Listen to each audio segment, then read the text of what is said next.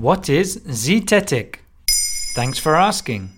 Zetetic is the practice of giving a scientific explanation to apparently paranormal activity. In other words, zetetic is the art of skepticism and doubt, a tool for critical thinking, which researchers and popularizers use to bring reason into public debates. The word zetetic comes from the Greek zetein, which means to look for. Humans have an inherent need to look for reasons and explanations about the world they live in. However, the human brain is not always smart enough to uncover the truth. Our perceptions and intuitions are often incorrect, which is what we know as cognitive bias. This is where zetetic has an important role to play. It's a tool that can be used by any individual trying to understand and describe reality.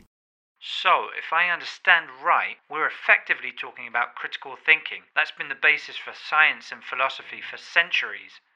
Indeed, as far back as the ancient Greek era, Plato was lecturing about Socratic questioning, which looked to identify contradictions in a line of reasoning. But zetetic in the modern term isn't simply about philosophical posturing. Rather, it's a tool for critical thinking. Use of the term grew first among American researchers in the 1970s, then in France, where it was given a framework by Professor Henri Broch. He defines zetetic as a method of scientific investigation into so called paranormal events.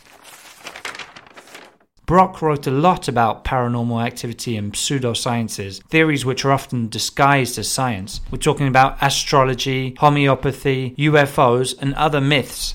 Broch oversaw the International Zetetic Challenge, which offered a large cash prize to anyone who could scientifically prove paranormal activity.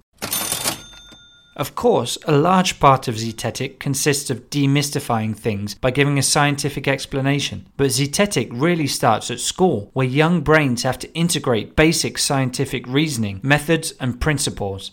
Well, with all the weird theories out there, Zetetic sure has its work cut out. For sure, and at the same time, more and more people are getting on board with the idea of Zetetic, including celebrities. Belgian artist Stromae has talked about his inspiration from the works of Professor Broch. And over on YouTube, many vloggers have talked about their influence. To sum up, always question what you hear. Even in an episode of Do You Really Know? Yes, really. There you have it. Now you know what Zetetic is. In under three minutes, we answer your questions. What would you like to know about? Use the comments section to ask your questions on the podcast platform.